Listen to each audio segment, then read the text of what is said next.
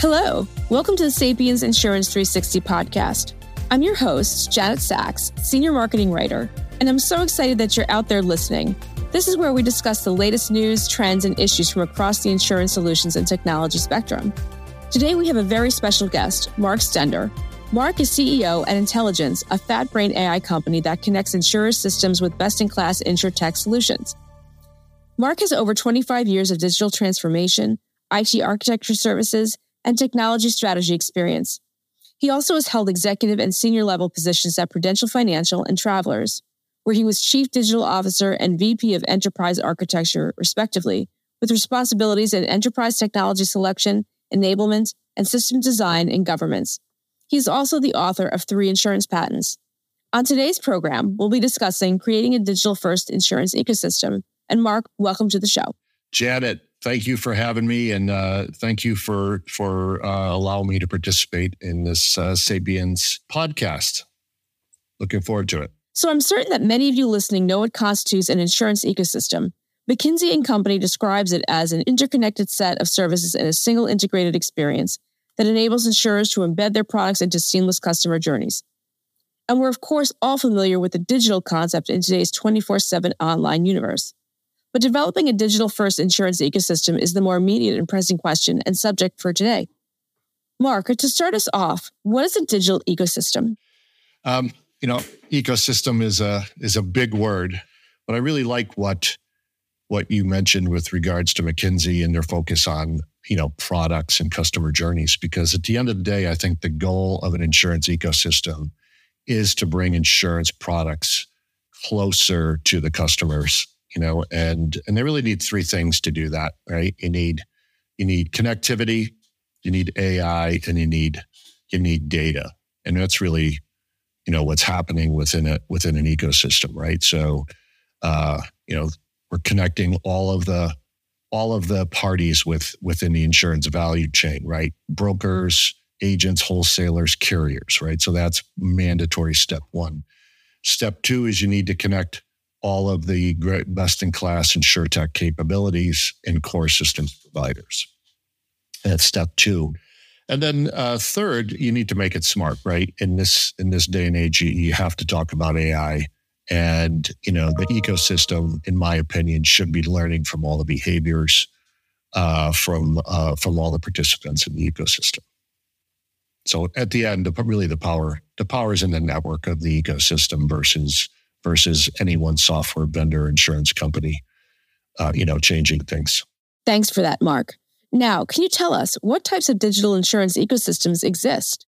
Yeah, there's. I, I think they they fall into two categories. You know, one is really more of a business ecosystem, right?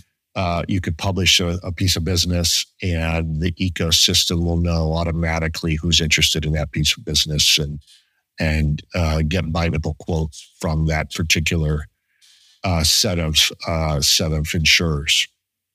Um, kind of like a Priceline type of model. I think that's ultimately where where we're heading.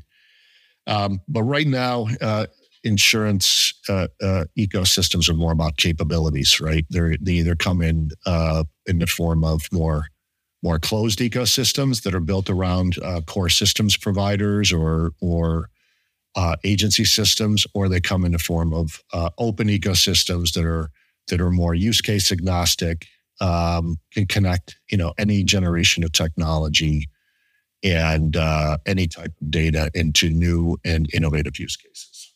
And that's really uh, where I think, you know, that's where I think we are in the overall journey here. Interesting.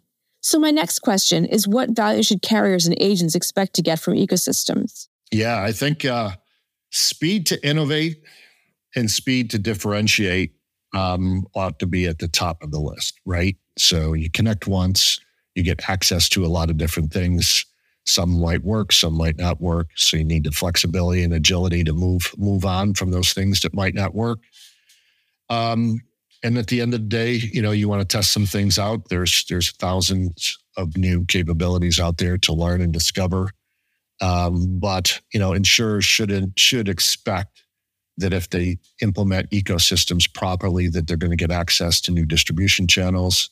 They're going to have better capabilities for uh, risk selection and underwriting and uh, efficiencies, straight through processing, et cetera.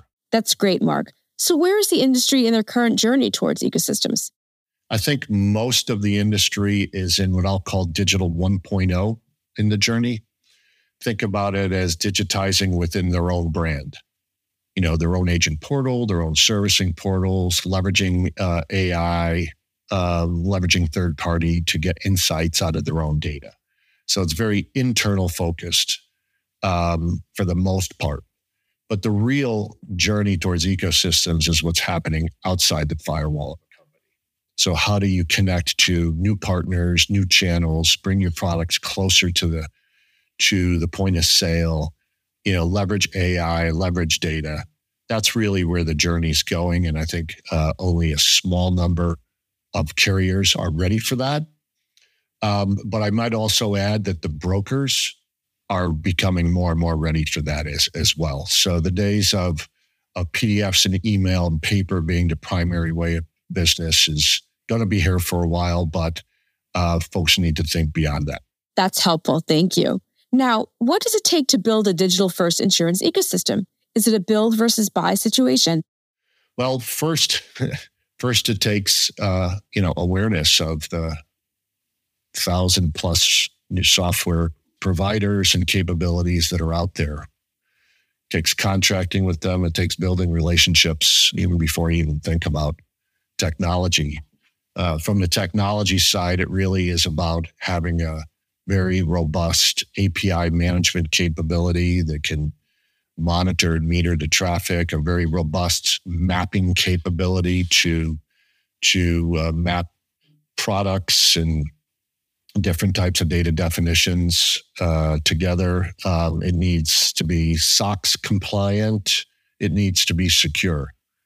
So uh, lots to think about uh, if you're going to uh, endeavor on one, uh, you know, on your own uh, venture to building an ecosystem, um, which is, you know, really, um, you know, going to be a, you know, a, a multi, a multi-year journey.